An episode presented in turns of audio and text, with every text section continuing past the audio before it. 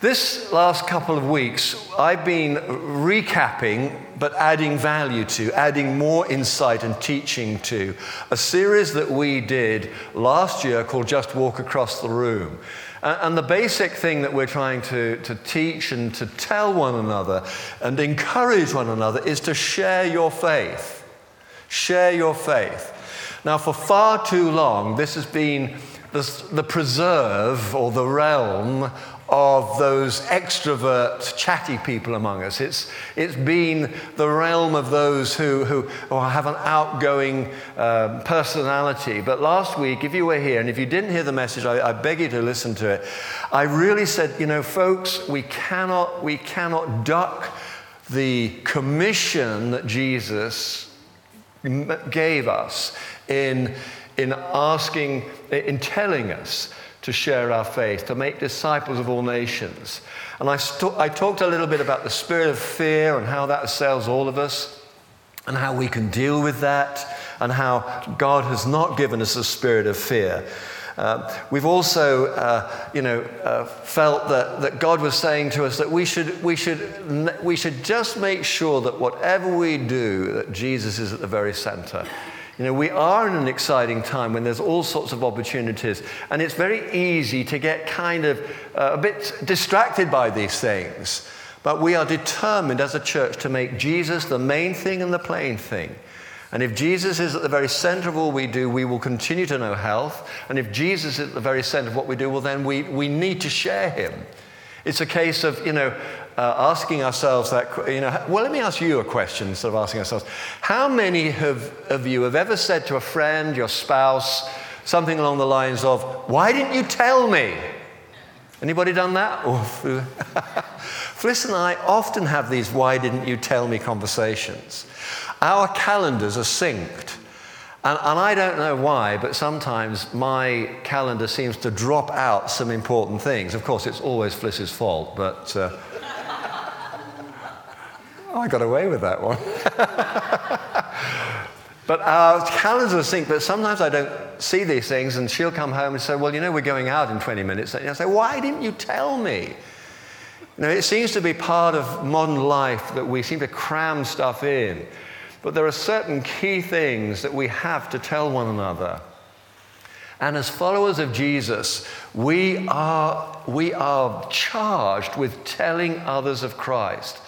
You know, one thing we do not want to hear as someone is, you know, leave the throne of God, leave that mercy seat, having been condemned to eternity in hell. We don't want to have them throw over their shoulder to, to you standing there because you knew them and you were family and you were friends. As they are taken away to an eternity without Christ, I am haunted that they might look over their shoulder and look at me and say, Why didn't you tell me? Why didn't you tell me? God forbid. That kind of thing keeps me awake at night. I kid you not.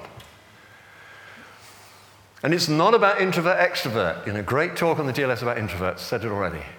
It's about us just telling one, just, just sharing that which we have so that others can make a decision. And if they don't want to know, that's fine. It's not, it, it's not down to you, it's down to them.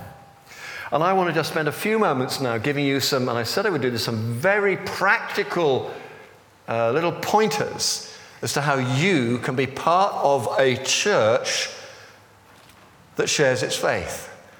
So let's start then. Let's just turn uh, to um, let's just turn to John's Gospel, and uh, let's turn. I'm trying to find my notes here. I'm trying to catch up time.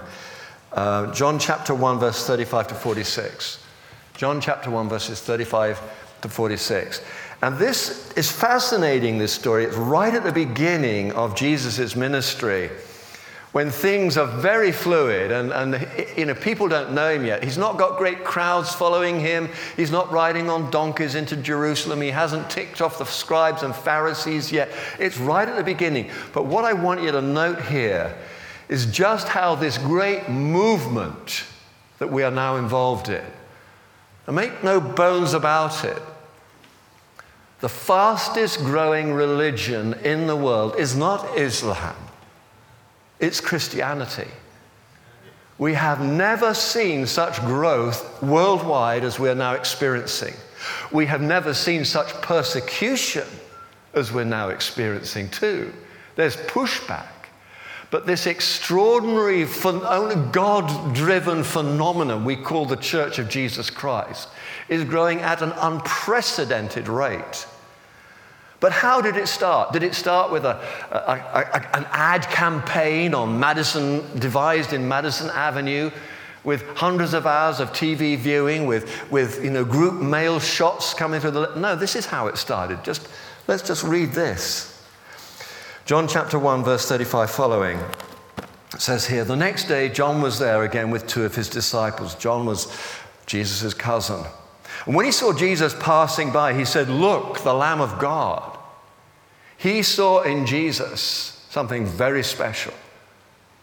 And he said to his to, to some couple of disciples standing there, a couple of his disciples, Look, the Lamb of God. And when the two disciples heard him say this, they followed Jesus. Turning round, Jesus saw them following and said, What do you want? And they said, Rabbi, which means teacher, where are you staying? In other words, can we come and hang out with you for a little while? And he said, Come, and you'll see.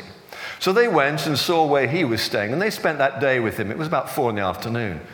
Andrew, Simon Peter's brother, was one of the two who heard what John had said and who had followed Jesus. The first thing Andrew did was to find his brother Simon and tell him, We found the Messiah, uh, that is the Christ. And he brought him to Jesus. Jesus looked at him and said, You are Simon, son of John. You will be called Cephas, which, when translated, is Peter. It means a rock. More of that another day.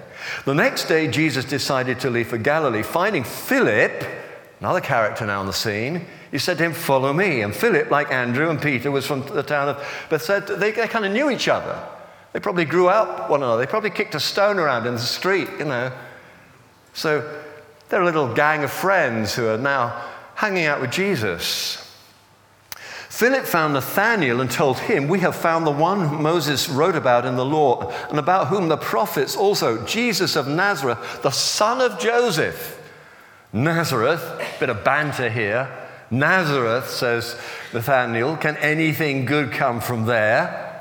And Philip said to him, Come and see. Philip didn't at that point, some may have been able to, but he didn't feel or wasn't able to. Philip didn't sit him down and say, okay, well, let's open up the scriptures because actually Nazareth really does feature very seriously in the history and the lineage of where the, where the Messiah is going to come from. Let me teach you about this. I've got lots of answers to that question. He didn't answer that question. What he said was, well, come and see.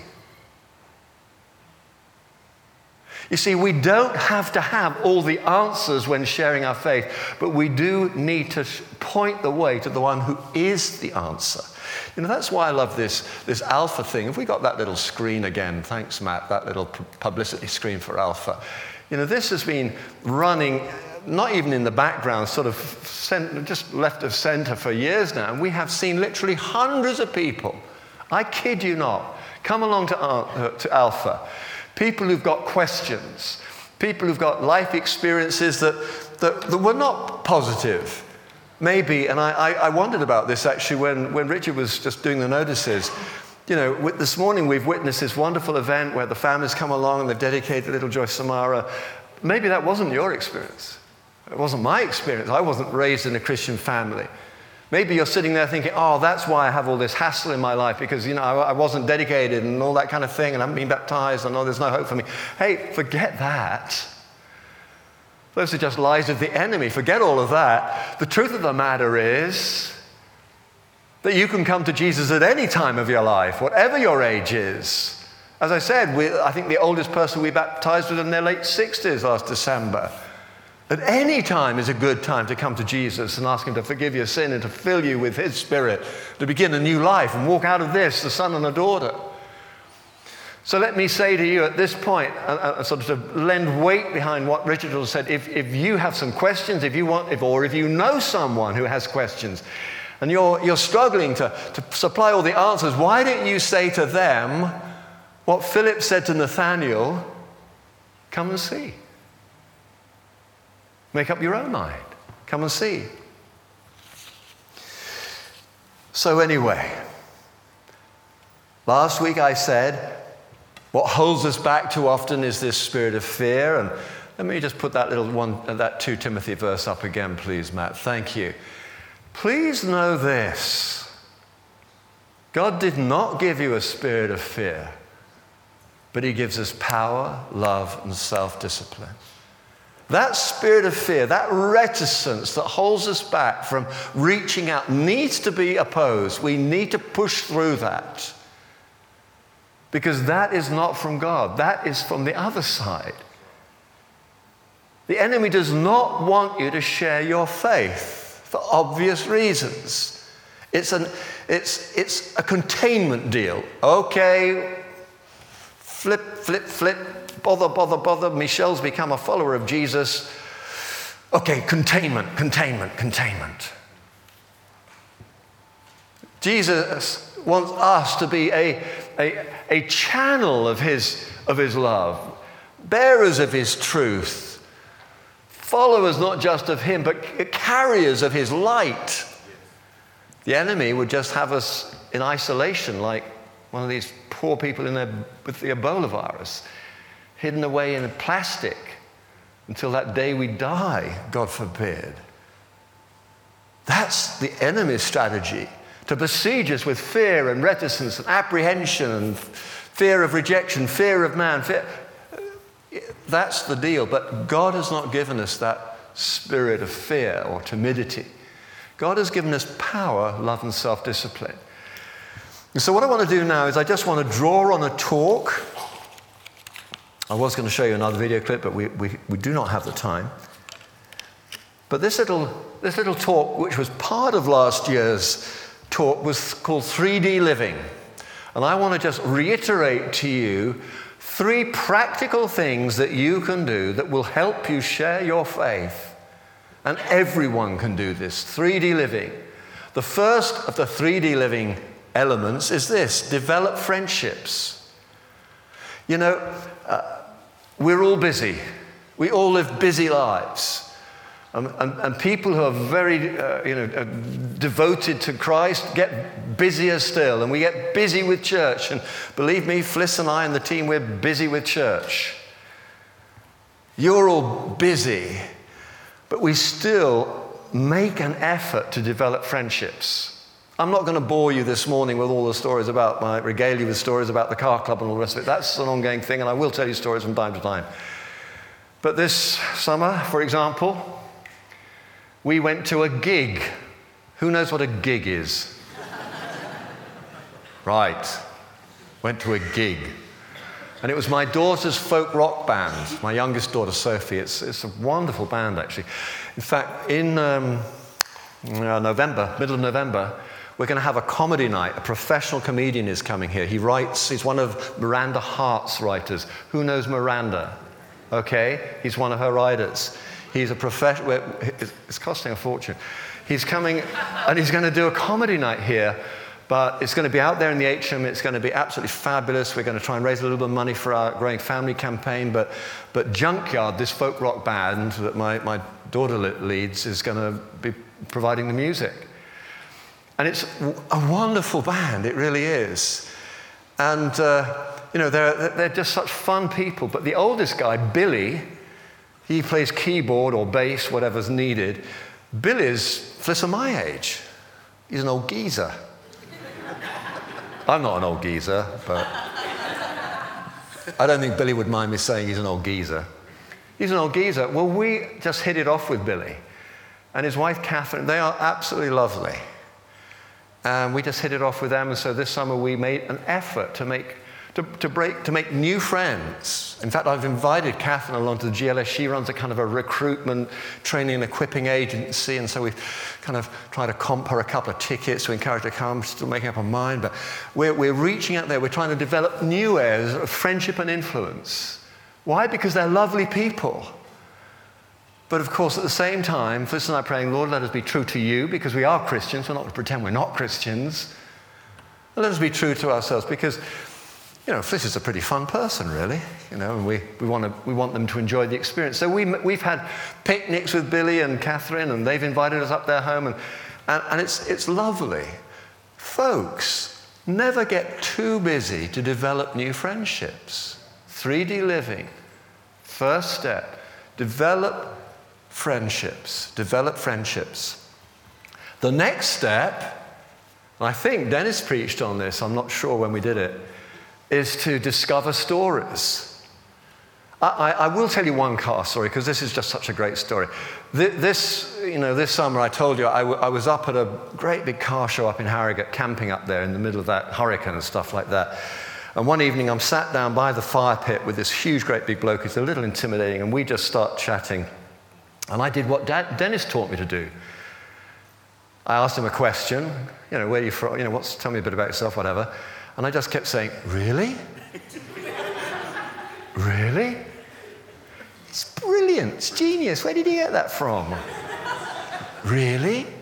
That's all you got to do. You may say, I'm not much of a conversationalist. I, don't, I hate small talk. Yeah, I know. Wah, wah, wah, wah, wah, wah, wah, wah. Just remember one word. Really? We talked for about an hour and a half. And finally, we got to the point where he said he went fishing in, because it was a big fisherman guy. He goes fishing in a place in India called Dehradun. I know Dehradun. I've been to Dehradun. And suddenly there was an immediate connection. And suddenly it was, why do you go to Dehradun, Chris? And that came about because I remembered what Dennis taught me a practical step about making conversation. Get them to tell you their stories. Everyone has a story. It is fascinating. You would be amazed at what people get up to. And if you show an interest in them, they'll start showing an interest in you. So, one, two, three, what's the word you have to say? Really? Upward inflection. Really? Practice it. I want to practice it in front of the mirror when you get home. Really? 3D living. Develop friendships. I'm just seeing, I'm very distracted, not distracted. I'm just um, going to embarrass Mark and Amy Bevis. Just stand up a second, you two. Oh my gosh, I am embarrassing them now. you know, sit down, enough, enough, enough. Yeah. Mark and Amy, they've been our friends since the beginning of the church. They've been in the church 25 years. Mark is the chairman of our, di- our directors. They've overseen groups, they've led groups, they've done all sorts of things. But one of the things that's always challenged me about them is that even though they are totally committed, totally devoted followers of Jesus, totally committed to this place and all that this place stands for, they have always worked hard at developing friendships outside of this church. I, you know, respect. There's the tennis club, there's the running club, you know, there's all these things that they get into. This wide circle of friends Mark and I have we've had the privilege of being prayer partners for many, many years. And, and Mark has often told me, Can we pray for this, thus, and so? Pray for my unsaved brother, pray for the family, pray for this. It, it's about developing friendships, discovering stories. And then the last thing pray, pray, pray, pray, pray, pray, pray that you will discern the next step. You see, that keeps us intentional about our faith because, you know, to my shame, for many years, there were people who I knew as friends, but I had no vision for them ever coming to Christ. I'd kind of given up on them. So I, I had this kind of bubble of relationship, but they were confined in that. It's not enough simply to develop friendships and to discover stories. There has to be an intentionality in this. God forbid that that dear friend that you've played golf with for the last 25 years on the judgment day, as he's being swept off into, a, into hellfire, says, Why didn't you tell me, bro? Thought you were my friend, bro. Do something. Well, do something now. Do something now. Before there is no time to do anything. And it's about discerning the next steps. Now, sometimes those can be obvious. And let me challenge every single one of us here, not one of you, one of us here. Maybe with the Alpha coming up in two or three weeks' time, you can say to a friend of yours, you know, take a deep breath, say, oh God, oh God, oh God, but then say, how about doing Alpha? Hey, hey, bro, I'll come with you. You know, the team understands that. It's not about sending them. You know, Philip said to Nathaniel, come and see, basically implying, come with me and, meet this guy, make, it up for your, make up your own mind about him. Okay? How's that? How's that sound? Nathaniel went with him, ended up a key disciple. So it may be, the next step may be obvious. You, you may be able to say to a friend of yours, well, we got this alpha thing. I don't know whether that's something, that you got a free meal. And then there's kind of a little bit of a talk, and then there's opportunity just to chat. And you can ask any question like this. No such thing as a bad question. Hey, hey, I'll come with you. Let's do it. That might be the next step. Sometimes the next step can be a little strange. I, sh- I wasn't sure whether to share this story and finish with this story because it is a bit of an odd one, but I will. It happened a very long time ago, but it works. I will share it. Sometimes the Holy Spirit will prompt you to do something a little bit strange and counterintuitive. When Fliss and I, right at the beginning of our ministry, moved into inner city Leeds, having lived in this gorgeous place right in the middle of the country and everything, that raised a lot of eyebrows. Can, and we made every opportunity we could to tell our friends why we're doing it, and we lost friends by droves. We have lost friends over the years because of our faith. Some just don't want it. Thanks, Chris, but no thanks. Others say, thanks, Chris, but no thanks, and then come back a few years later and say, can you help me, Chris or Fliss? And they come to faith. Jesus said, you know, if, if you have lost family or friends because of your faith, do not worry. You will have many more, a hundred times over, in this life and the next. We have found a family here, which is far bigger than our family could ever have been. But it has been costly at times. So we moved into the inner city and we lost a lot of friends. All my lovely sort of, you know, business friends, they, they, they just didn't want that at all. But there was this one couple who kept turning up and they were difficult because she had been a Christian. She'd been really committed. She'd been in the music group when she was 16, and then something happened which she wouldn't tell us, which was frustrating because we couldn't kind of address the issue. But she, she was just as angry as heck, and she would just keep turning up in our home, and then kind of, you know, she would just sort of be awkward and difficult and tell us we were all space cadets. But she, so I wanted to say, well, okay, you don't like us, go away, you know, leave us alone. She kept showing up, you know. Anyway, one time I said this to, I just felt, oh, I was so exasperated. And they, would, they, they would invite themselves and they would say, We're in Leeds, we're going to do some shopping. Thought we'd pop down, maybe have some cup of tea and biscuit or something. Oh, no, not again. Okay, fine, you're coming around. Wonderful. so I say, Oh, God, oh, God, oh, God. I don't know if I can hack another one of Steph's outraged you know, tirades. It was like that, honestly. And when, when she came over, we started talking very quickly about faith. And then she asked me a kind of, kind of interesting question. It was something along like, it was something along the lines of, so okay, I, I, get it. You're here because of, you know, because of, you know, religion. But, you know, uh, you know, and you know what I think about religion. But, but, you know, why, why you? You are a successful businessman. Why you? Why you? And I felt like God said in that moment, this was the riskiest question tell her she wouldn't be interested. I mean, heck, she's just yeah, all this. Now, now, just when she asked a question that is actually a good question, I felt like the Lord said to me, Tell her she wouldn't be interested. So I said, mm, You wouldn't be interested. And she said, You're right, I wouldn't be. Well, we got a phone call the next day. She was absolutely livid. She said, What do you mean I wouldn't be interested?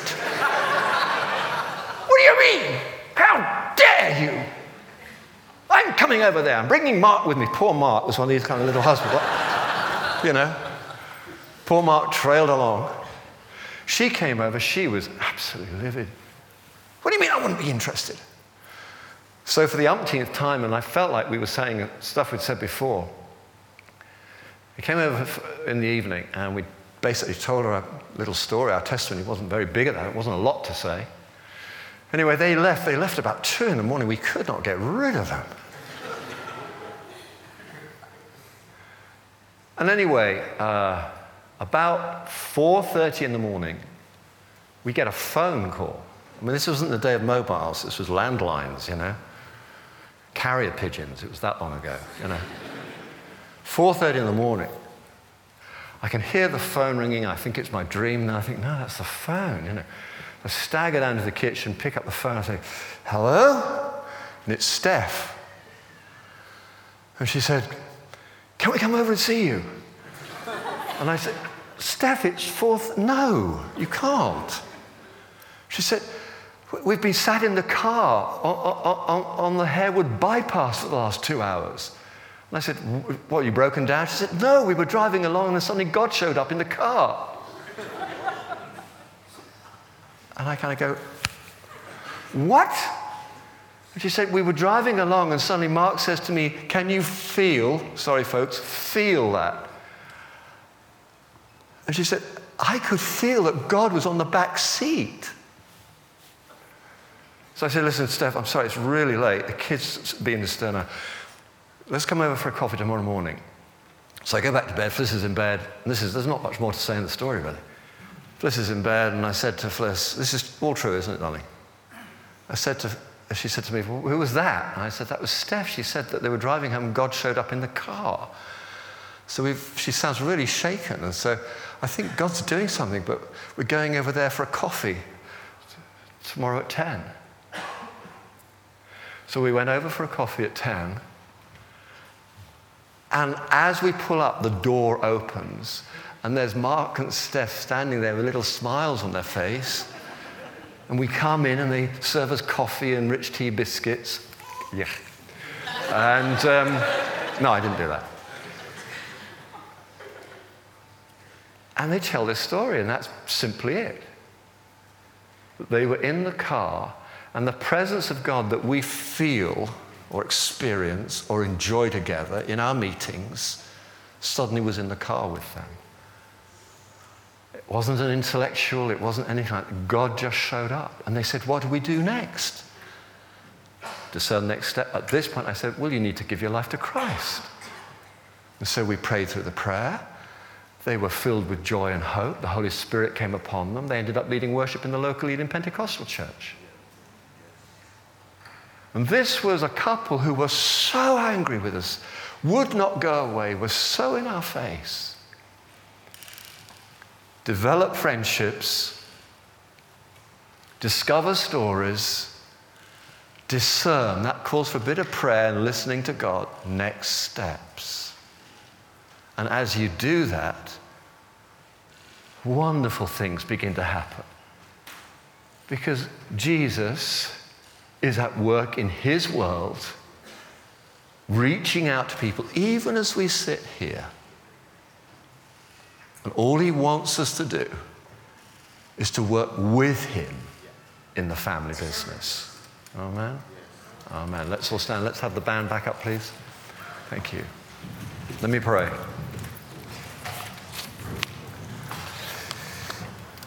Father God, we want to say thank you to you for your presence. Lord, every single one of us here has a story. Maybe we had the benefit of growing up in a, in a Christian family. Many of us these days did not have that. Many of us were into dark things. Some of us were into very, very dark things. Many of us were into self destructive things.